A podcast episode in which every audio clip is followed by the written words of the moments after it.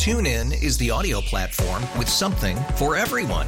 News. In order to secure convictions in a court of law, it is essential that we conclusively. Sports. Shot clock at four. Doncic. The step back three. You bet.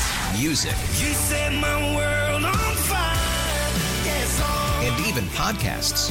Whatever you love, hear it right here on TuneIn. Go to tunein.com or download the TuneIn app to start listening. This is Med Talk presented by HCA Midwest Health. I'm Jamie Monticelli with board certified genetic counselor Lenna Levitch, and we're talking about genetic counseling. Lenna, can we start at the beginning? It seems like the words genetic counseling are pretty new to us, and maybe especially in the field of oncology. Can you share just some basic information about what it is, and maybe more importantly, what it's not? Sure. Um, I would just say that genetic counseling is a process. Um, it's a conversation, really, whereby the genetic counselors try to learn more about a patient's personal and family history. We're trying to put together the pieces of the puzzle and understand perhaps a little bit better about what might be going on. We want to try to educate patients about um, any medical conditions that we think might be inherited in their family.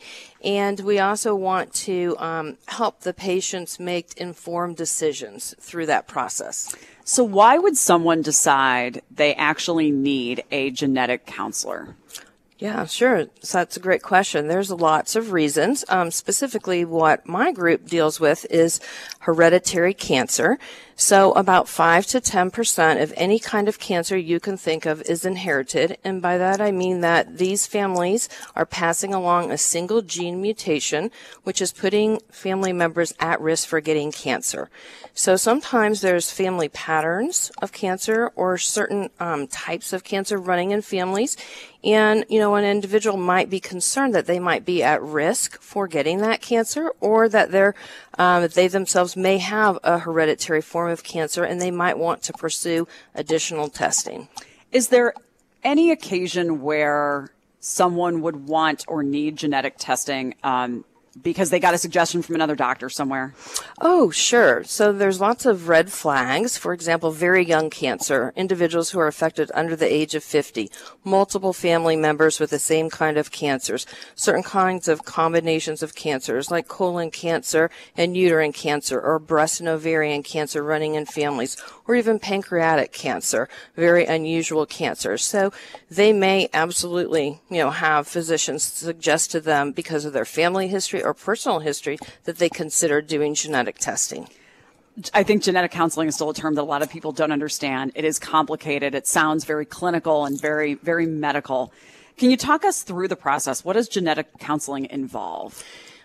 Um, usually we ask patients to do a little homework. So to fill out some paperwork, ask some questions about their family history, who had cancer, what kind, about how old were they. Even those healthy individuals are important to know as well.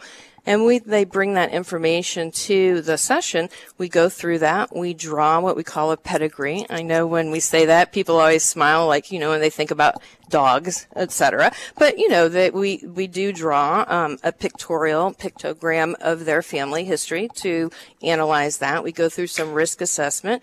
We talk about um, the pros and cons of genetic testing, what a person can learn from that, and what the limitations of those testing could be, um, and also the emotional aspect of all of that. What's involved? You know, how do people feel? What decisions might they make if they did the test and they found out they came back positive?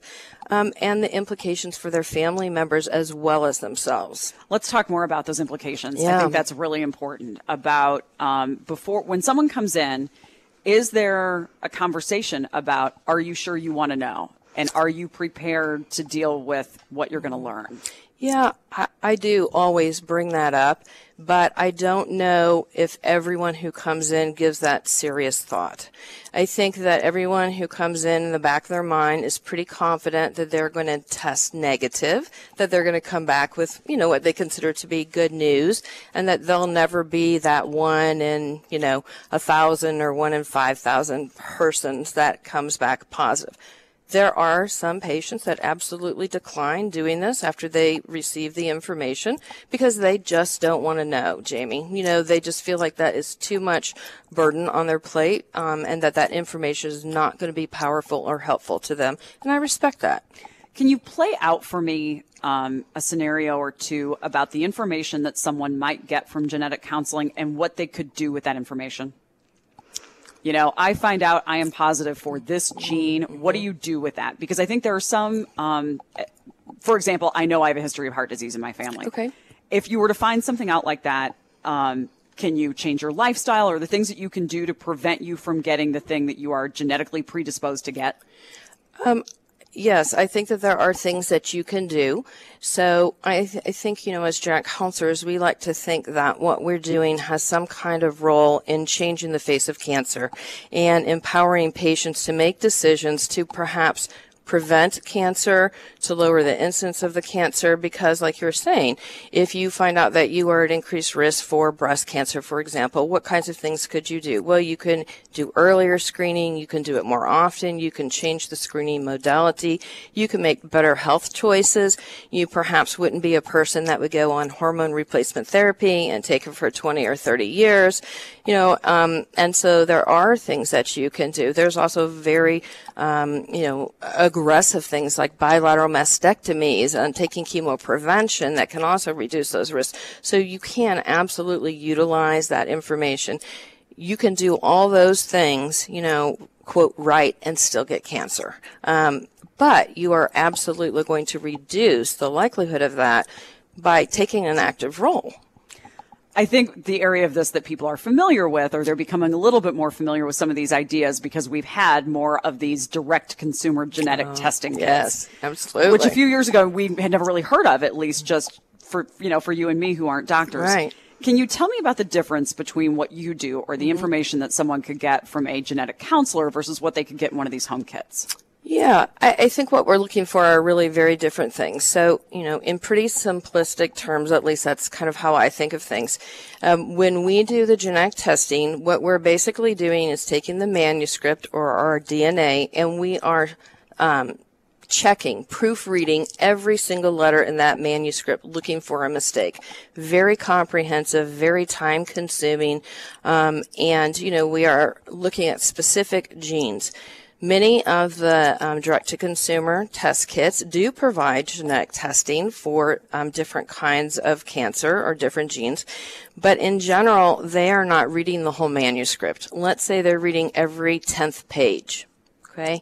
Um, and so they're getting little snips of the picture, but they're not getting the entire picture. And I think that that's the disservice to patients is that sometimes they don't understand that what they received was a very abbreviated edition of what they really need. And so they're falsely reassured if that test comes back negative that they're not at risk when in fact they looked at about a tenth of what they should have. Is there any danger in the opposite, in a false positive, that might lead you to get a procedure you don't need? Oh, yes. And we know that that's been going on because there have been lots of articles in the news and, you know, individuals in this area that received positive test results, had very aggressive surgeries and things, and later on had testing redone at, you know, a different laboratory and found out, in fact, they did not carry that gene mutation. So you do, the consumer needs to be very conscientious and very aware, you know, of what they're doing and proceed, I think, with caution and be fully informed. I have a big question, but I, because the area of genetic testing is fascinating. What's next in this area? You know, a few years ago, we had never heard of these at home kits, and it's amazing the information that you can get now. Mm-hmm. Where is it headed? What's the next thing? Who, you know, the person who sees an opportunity here, what are they looking at? Oh, I don't know. That's a great question. I wish that I, I knew the answer because then I think all of us, you know, we'd cash in. We, right. you know, we would jump Somebody's going to. So, absolutely, yeah. they're going to. I think a lot of these DNA tests um, and labs that are doing more comprehensive testing are going to go to direct to consumer. The prices are coming way down. Patients no longer have to go through insurance because the prices that the labs are offering is much more affordable. Um, and you know, uh, big cardiology panels coming out for family histories of heart disease and different things like that. Um, so I think a lot more information is going to be available, and the important part of that is how to interpret that information. I think that's probably you know the most important part um, and piece that people who are interested in getting involved in that's you know where the science is going Thanks to board certified genetic counselor Lenna Levitch for joining us. This has been Med Talk presented by HCA Midwest Health. I'm Jamie Monticelli. TuneIn is the audio platform with something for everyone. News. In order to secure convictions in a court of law, it is essential that we conclusively. Sports. Shot clock at four. Doncic. The step back three. You bet. Music. You set my world on fire. Yes. And even podcasts. Whatever you love, hear it right here on TuneIn. Go to tunein.com or download the TuneIn app to start listening.